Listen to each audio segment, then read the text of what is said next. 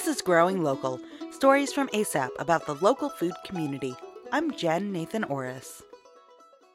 Every year, farmers rely on a network of resource providers to help them navigate the challenges of farming. NC State Cooperative Extension is one of those critical resources, answering questions and helping farmers troubleshoot everything from pest management to food safety and processing. Extension also hosts field days at local farms, 4 H programs for youth, and other educational activities that have been hosted in person since cooperative extensions were founded in 1914. This year, COVID 19 has not only changed how they offer their services, but also the kinds of support that farmers need in different parts of the state. What we're doing in the West is not the same as what they're doing in the Piedmont. The needs of COVID for a, a grower, say in McDowell County, you know, right now they're peaking with their wholesale crops. Say June is a peak for we're starting to harvest tomatoes. But when COVID hit, those wholesale farmers weren't affected as much except for with labor. That's Craig Mauney, an NC cooperative agent who specializes in commercial vegetable and fruit production in the western region of the state. He says providing information about labor and farm safety practices have become especially important during COVID. The agency started by putting a wealth of resources online that were prepared by NC State University experts.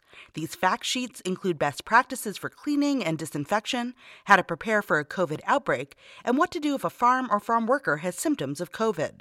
The most critical online resources are supplemented by socially distanced trainings in person.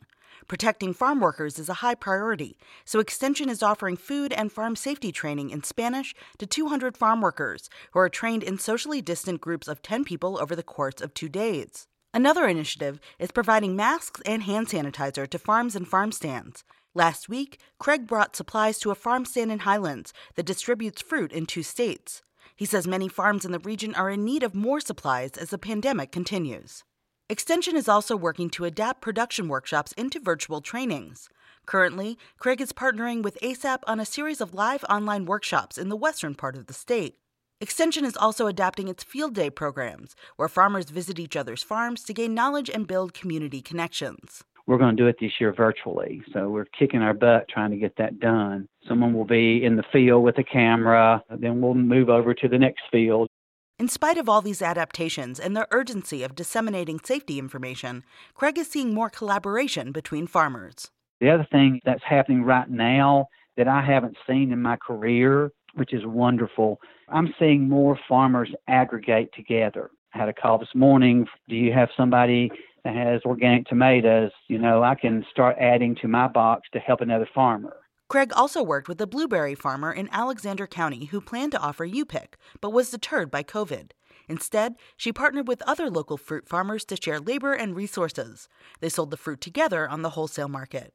Craig has been encouraging these kinds of partnerships for years and says farmers are becoming more collaborative in response to COVID. We're more comfortable when we have community and we've separated ourselves from community, you know uh, and it, I think it's it's the community coming back together in a different way.